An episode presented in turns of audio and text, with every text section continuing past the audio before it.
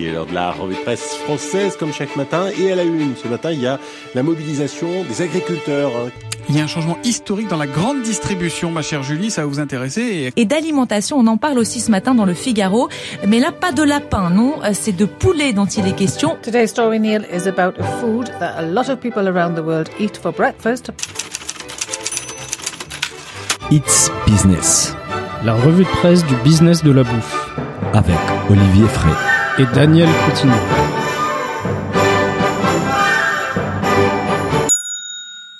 Bonjour à toutes et à tous et bienvenue dans ce nouvel épisode de It's Business, la revue de presse du business de la bouffe. Je suis comme d'habitude avec Olivier Frey qui prend 3 tasses de café par jour pour vivre plus longtemps. Bonjour Olivier. Salut Daniel, bonjour à tous. Belle hygiène divine. 3, 4, 5. Hein, moi, attention. Au café, moi. Attention, il y a un limite. Mais sans sucre. Ah, on verra que les sucres finalement, selon les hommes scientifiques, c'est pas si mal que ça pour dans les cafés. Olivier, aujourd'hui, on va parler de la hausse des prix dans l'alimentaire, des fortes chaleurs qui affectent la filière française des fraises et de la fourchette qui se développe dans les paiements au restaurant.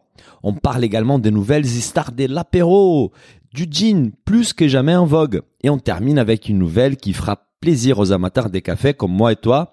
Apparemment, il réduit les risques de mourir prématurément. Qui aurait dit, Olivier? Ouais, c'est vrai. Moi, j'aurais pas dit. Ça avait souvent un peu mauvaise image. Café, ouais. Finalement, c'est pas si mauvais que ça. Ouais, on va voir.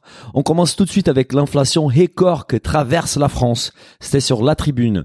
Inflation. Les budgets alimentaires pourraient bondir des 224 € par personne en 2022. Voici une mauvaise nouvelle pour tous les Français. Il va falloir payer beaucoup plus pour manger. Alors, Olivier, elle fait combien l'addition? Alors après, payer beaucoup plus pour manger, en soi, c'est pas une mauvaise chose. Il faut quand même avoir conscience que manger, ça a un prix et je pense que pendant très longtemps, on n'a pas payé très cher l'alimentation.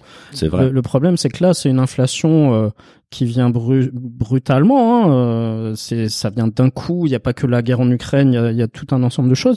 Et c'est en fait une étude qui a été publiée le 22 mai par l'assureur crédit Allianz Trade qui explique en fait que l'inflation des prix dans l'alimentaire, elle va entraîner effectivement une hausse du budget de 224 € par personne en France cette année. Par an.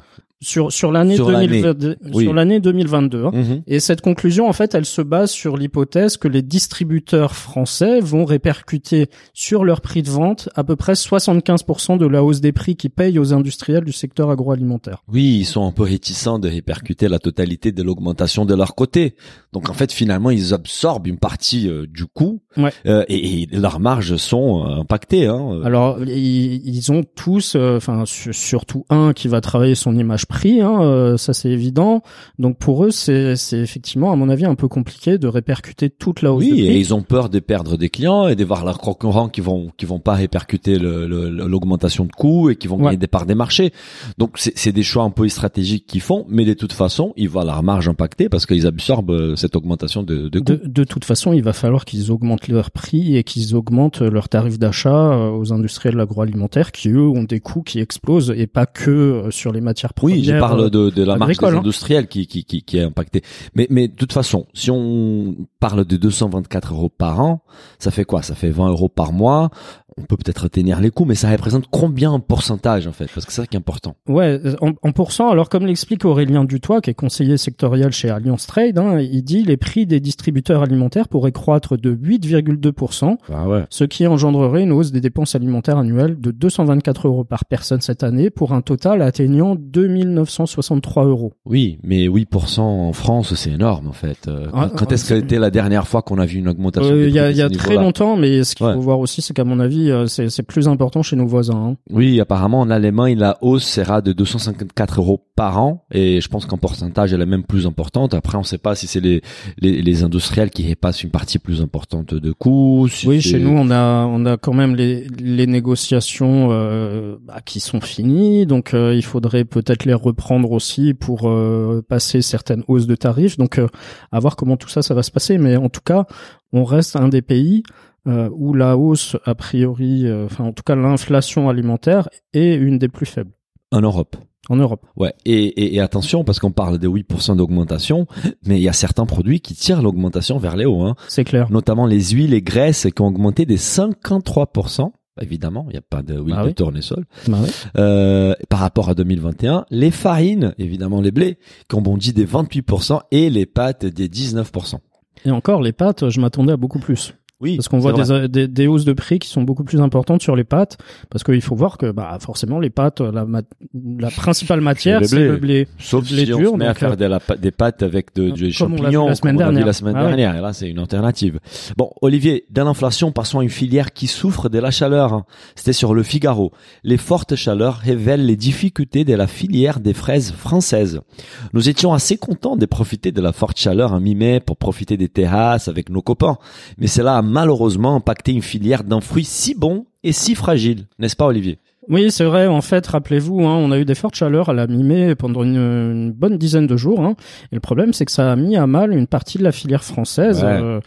Il faut voir que la plupart des fraises, alors il y en a une partie en Bretagne, mais il y en a aussi beaucoup dans le sud. Hein. Mmh. Et les raisons, elles sont simples. Hein, c'est que les fraises, elles ont mûri trop vite. Ah ouais. Et l'autre problème, c'est qu'il y a quelque part un manque de main d'œuvre. Donc, faute de main d'œuvre, il y a eu des pertes. Ouais, record. Hein. Certains producteurs ont perdu plus des 40% de leur production. Ouais, c'est pas anodin.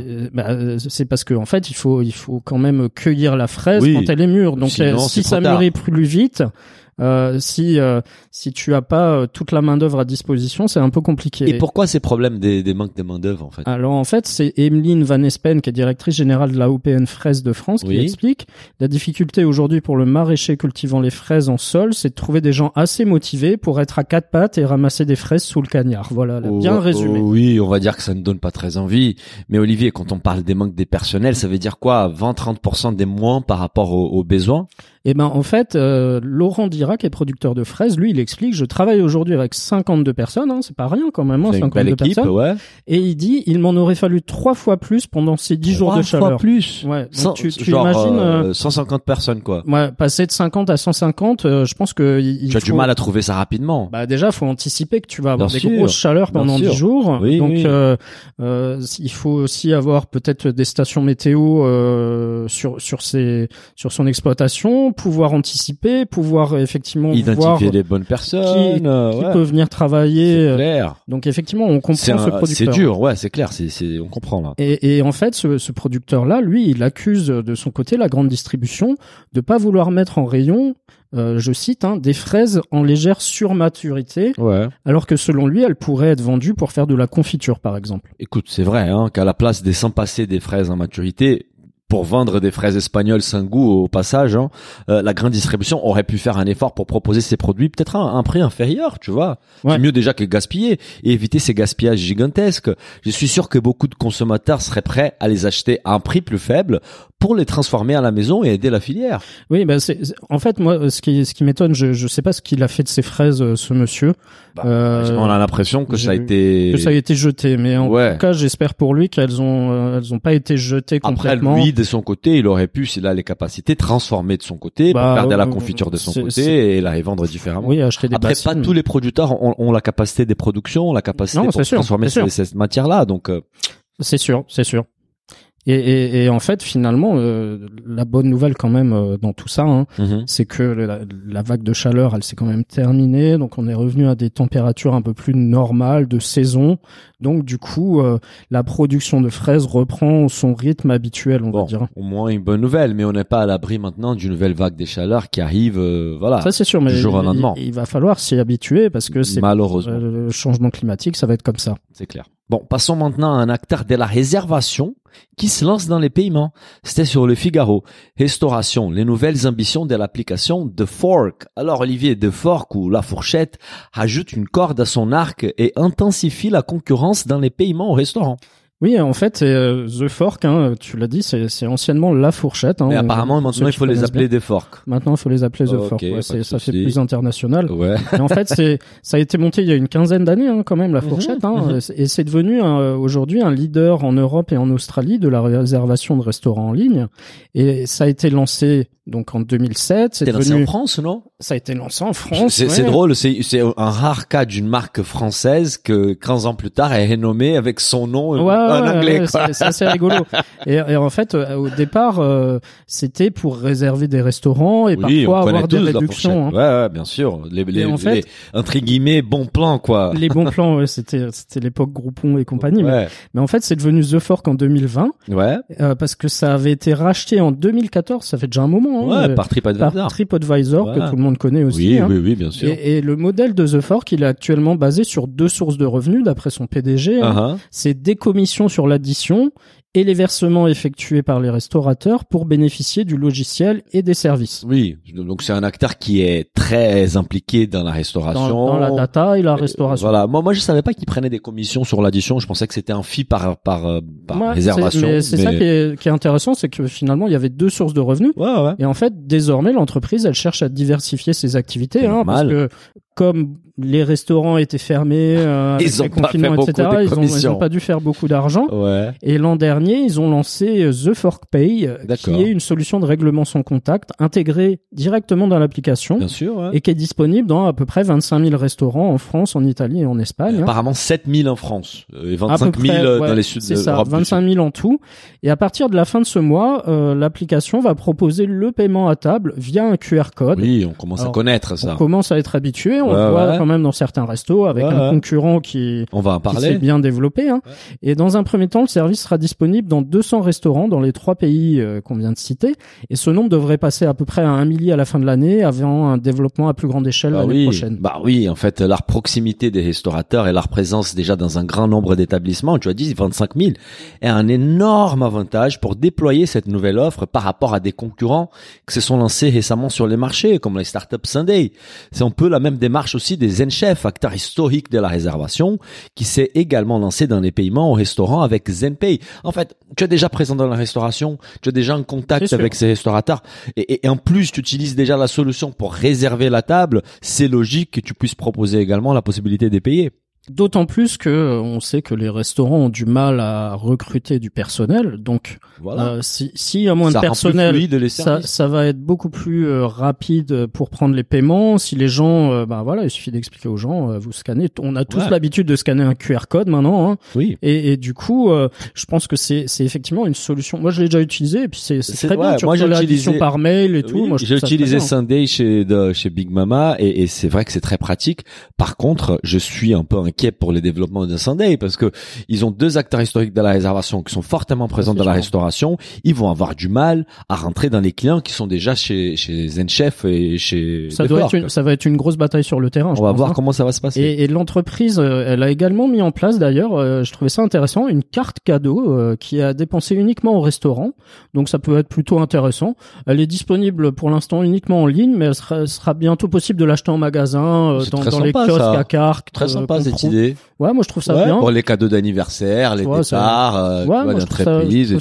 C'est une bonne idée de faire une carte. Pourquoi on n'avait pas pensé à ça en fait, parce que c'est. Bah, il y a les tickets resto, il y a tout ça. Non, mais tu vois, tu veux faire offrir quelque chose à quelqu'un qui aime la gastronomie là, tu vois. Bah, tu as déjà les grands restaurants qui le font, tu vois. Tu peux acheter un menu, un repas, un menu, etc. Mais là, si tu laisses le choix aux consommateurs de choisir dans quel resto ils veulent aller, évidemment, s'ils sont attachés à des forts quoi. Alors le PDG, il affirme également qu'en 15 ans, l'appli a généré 10 milliards d'euros de dépenses au restaurant. C'est pas mal. Ouais.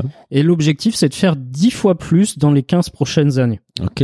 Donc 150 milliards d'euros. Grosse ambition. Hein. Ouais. Et il dit, notre communauté d'utilisateurs en Europe sort 2 fois plus au restaurant que la moyenne et dépense 14% de plus. Mais peut-être ces ambitions sont liées au fait aussi, l'article mentionne que TripAdvisor réfléchit à l'idée de faire un spin-off des The Fork. Ça veut dire sortir de l'activité TripAdvisor et que ça soit une société indépendante. Et du coup, les projections assez optimistes qui émergent pour bien valoriser la boîte. Bah forcément. Mais bon, après, effectivement, passer de 10 à 100 en 15 ans. C'est important. L'article évoque encore une piste de développement supplémentaire, hein. Un yield management plus poussé comme dans l'hôtellerie. C'est l'histoire de gérer les prix en fonction de la demande. Grosso modo, les prix du restaurant qui va évoluer s'il y a une demande plus forte, moins forte. Si tu vois qu'il n'y a pas beaucoup de monde, tu fais des promos, mais c'était déjà un peu l'idée de départ de La Fourchette, tu vois. C'était de remplir en semaine le midi. Ils disent même de faire à l'envers. Ça veut dire quand la demande est trop importante, tu vas payer plus cher. Bah ouais. J'ai un peu du mal avec ça. Bah, te dire que ton steak frites peut coûter 13 € le lundi et 19 € le vendredi soir, je sais pas. Bon. Pourquoi pas? Pourquoi pas? Pourquoi pas? De toute façon. C'est un changement culturel important, de toute façon. Changement culturel important, mais il va aussi falloir s'habituer à ce que ça coûte plus cher de manger au restaurant. Hein. Et maintenant, sortez vos verres, on passe à l'apéro. C'était sur Le Monde. Spritz, ginger beer, anis, les nouvelles stars de l'apéro. La fin de la crise sanitaire a marqué la renaissance du sport numéro 1 des Français. L'apéro est des retours, Olivier. Santé. Allez, c'est parti. L'apéro, c'est effectivement un retour en force depuis la fin des confinements. Ça fait plaisir, hein. Ah oui, on veut tous aller dehors et prendre l'apéro. Et la preuve, hein, en 2013, 47% des Français déclaraient prendre l'apéritif une fois par semaine. Ils seraient désormais 51% aujourd'hui. Ah ouais. Et même 74% à le faire au moins une fois par mois. Une fois par mois? Quelle tristesse. Après l'IFOP. Bah, les 26 autres pourcents, je sais pas ce qu'ils font. Hein. Ouais, les autres, et même une fois par mois, on pourrait accélérer un petit peu cette activité apéro. Mais par contre, comme le constate Florian Gansloser, qui est directeur de l'innovation du groupe Pernod Ricard, lui, il dit, l'apéro s'est renouvelé, les consommateurs recherchent une plus grande variété et une meilleure qualité d'expérience, avec des boissons souvent plus faibles en alcool. Ça, c'est la vraie nouveauté, je pense. Ça, c'est une nouveauté. Et Richard Cullen du groupe Bacardi Martini, lui, il dit, il y a un développement de ce qu'il appelle le slow drinking, c'est-à-dire boire moins mais mieux en passant de la consommation à la dégustation. C'est très sympa et c'est un phénomène qu'on voit aussi dans l'alimentation et c'est normal qu'on les retrouve aussi dans les boissons. Et il y a aussi, il faut souligner, une tendance des premiumisation qu'on observe dans les spiritueux depuis plusieurs années, hein. C'est sûr. Ça vient pas d'hier, ça vient des longtemps. Mais le phénomène touche également la bière, hein, avec la montée en puissance des bières artisanales. Et dans les vins, on fait souvent référence à la baisse des consommations en volume, mais une progression continue en valeur. Donc, on observe qu'on est en train de consommer moins, mais de meilleure qualité. Moins, mais de meilleure qualité, ce qui est plutôt pas mal. Parce que très bien. Ça va écluser un peu le marché. Et je pense que on en a marre aussi de boire des mauvais alcools avec lesquels on mélange du jus d'orange ou du jus d'ananas. Ah oui, si on peut éviter ça, c'est génial. Et en fait, le succès de la bière, lui, il s'explique par la multiplication des brasseries artisanales. Hein, on l'a tous vu. Hein, Et selon Magali Filu, la déléguée générale des Brasseurs de France, elle dit, il restait en France que 25 brasseries dans les années 80. Quand même. T'imagines, c'est pas beaucoup. Non. Et on en compte 2300 en 2021. Waouh. C'est énorme, hein. Et depuis 5 ans, elle dit, il s'en ouvre quasiment une par jour. Oui, c'est juste dingue. En revanche, il faut souligner quand même que ça reste un marché avec une énorme consolidation, concentration. Souvent, ces brasseries sont très, très, très petites, hein. Oui, c'est. Pour même pas 200 000 € des chiffres d'affaires. Ça fonctionne à une échelle très locale, locale. Donc, 2300, c'est mignon, mais les gros du marché restent Heineken, Crowe et tout ça. Faut tous les citer maintenant. Je m'arrête là. Peu d'acteurs arrivent à émerger avec des volumes, peu d'acteurs de la bière artisanale, hein. Ils arrivent à émerger avec des volumes plus importants. Après, c'est ce qui fait aussi l'artisanal. Si tu fais trop de volume, t'es industriel. Tu as raison. Mais bon, on va dire que certains veulent rester artisanal, d'autres ont l'ambition quand même de développer une activité économique plus importante. Oui, mais si tu regardes, c'est comme pour les glaces, hein, il y a des glaciers artisanaux qui ont été rachetés par des gros groupes. Là, on a des brasseries artisanales qui ont aussi été achetées par des gros groupes. Très peu. Il y a Galia. Galia a été rachetée. Ouais, mais après. Et je pense qu'il y a aussi des gens qui ont monté des brasseries artisanales dans le but de se faire racheter également, tu vois. Oui, mais tu vois pas beaucoup de brasseries artisanales qui émergent vraiment, qui pèsent beaucoup. Ça reste des business. Ça reste des business locaux. Mais après, pour émerger, il faut quand même un certain but. Budget marketing, communication, oui, il faut être très présent sur les réseaux sociaux. C'est clair. Ça prend du temps. Il faut travailler aussi avec investissement capex pour ta. Et puis tu vois, il faut que tu travailles à la fois avec la grande distrie, avec les bars. Enfin, je pense que c'est très compliqué à faire émerger, surtout que la grande distrie, déjà bien occupée. C'est clair. Et dans les vins, outre le rosé, hein, qui reste un succès important à l'apéro, c'est surtout le prosecco qui remporte un succès important. Grâce à l'explosion du spritz, hein, on en a déjà parlé. Hein. Et par ailleurs, les apéritifs semblent plutôt bien résister. Et pour les cocktails, le rhum reste un incontournable. Le rhum, bien sûr.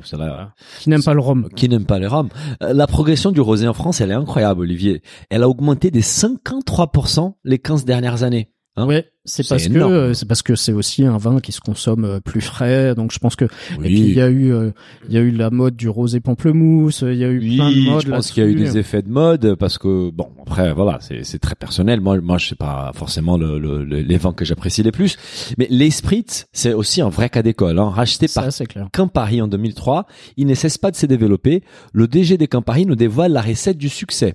Il faut commencer par les quartiers les plus branchés des grandes villes, en passant des accords avec 2 ou 3 des bars aux plus belles terrasses et en enseignant aux bartenders la juste recette du cocktail. Bah voilà, n'importe quel entrepreneur va pouvoir répliquer les succès du spritz et de l'apérole. C'est tout simple, c'est tout simple. Et selon lui, on est loin de voir les déclins du spritz. Ces types de produits peuvent prendre des années à lancer, mais une fois qu'un trend est adopté, il peut durer des 20 à 30 ans. Ah, on n'a pas fini avec le spritz. Ah non, pas encore. Autre star montante, alors là, c'est la ginger beer et le ginger ale. Hein. Ginger beer, pour ceux qui ont été souvent aux US, on connaît. Ça, je trouve assez une belle nouveauté là. Voilà, et ginger ale, nous on connaît le Canada Dry chez nous. Hein. Ouais, ouais, ouais. Et en fait, c'est des boissons au gingembre qui par contre sont boostées par un cocktail qui s'appelle le Moscow Mule, qui est la nouvelle star des cocktails. Hein. C'est une sorte de mariage de vodka, de jus de citron vert et de ginger beer. Oui. Non, perso, je l'ai pas goûté encore. J'ai goûté, je sais pas celui que je préfère, mais né à Los Angeles dans les années 40, en fait, il est resté longtemps confidentiel. Les Moscow Mule a connu une progression spectaculaire aux États-Unis dans les années 2000. Et cela ne semble que les débuts. Une propriétaire d'un bar parisien, en fait, le confirme. Avec les spritz et les gin tonic, les Moscow Mule et les cocktails qu'on vend les plus aujourd'hui, alors que je n'en servais pas il y a encore 2 ans. Le Moscow Mule, c'est le nouveau spritz, alors. Et les nouveaux gin tonic. Donc, il est dans la cour des grands, là. Ah, hein. Attendez-vous à le voir débarquer en force chez vous. Et Olivier, on reste dans la thématique de l'apéro, parce qu'une fois qu'on est dedans, on veut pas en sortir. Voilà. Avec un des rois du cocktail. C'était sur Le Monde. Tous les jeans sont dans la nature. Alors, Olivier, les jeans semblent continuer son ascension fulgurante. Quelle est la raison derrière ces phénomènes? Bah, la raison, elle est assez simple, hein. Et comme l'explique Julien Roch, l'un des cofondateurs de la maison Bacaé, il dit, le gin, c'est facile et fun, hein. Oui. Du coup, en fait, ce qu'il faut voir, c'est que c'est facile à produire, déjà. Ah ouais. Il n'y a pas de restriction. Non. Du moment qu'on a de l'alcool de base, hein. Alors, l'alcool, ça peut être à base de blé, de seigle, d'orge, de raisin. Et de genièvre, hein, c'est la seule contrainte réglementaire, c'est que la boisson finale doit avoir un arôme significatif de genièvre. Tout à fait. Donc après, vous faites libre cours à votre créativité, hein, ça laisse un champ de liberté assez important. Ouais. Et il y a énormément de recettes possibles pour le gin. Hein. Et c'est vraiment très facile à produire. Bacaé propose un atelier où ils font du gin en 2h30. Et pour avoir une idée, dans les 16e siècle, en fait, les Hollandais les distillaient à la maison dans leur baignoire. Ouais. Donc c'était fait maison, tu vois. C'est du homemade comme on dit. Hein. Homemade. Et d'après l'article, en fait, les origines du gin remontent au XVIe siècle, hein, aux Pays-Bas et en Belgique également. Aussi, ouais. Avant de traverser la frontière après la Révolution française, et par la suite, il s'est développé au XIXe siècle de l'autre côté de la Manche chez nos amis britanniques, qui s'y sont mis et qui ont créé ce qu'on connaît aujourd'hui sous le London Dry Gin. Dry, ouais. Et en fait, on apprend également qu'à l'origine cette boisson vendue dans les officines pharmaceutiques servait à atténuer l'amertume de la quinine dans les traitements antipaludiques. Tu vois, le gin en Angleterre était perçu comme un médicament. Ouais. Good old times, Olivier. Oui. Hein. Aujourd'hui, ce serait plus un médoc, hein, ça c'est clair. Autre spécificité du gin, c'est que contrairement à d'autres alcools, il se boit rarement pur. Ouais. Mais plutôt en cocktail, le plus couramment avec du tonic, le fameux gin tonic.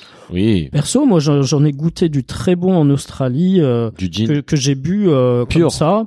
Et je trouve que ça se boit très bien aussi quand vous en avez du bon. Très bien. Ça dépend de la recette. Les gin tonic, et c'est vrai qu'il a contribué à la démocratisation du gin.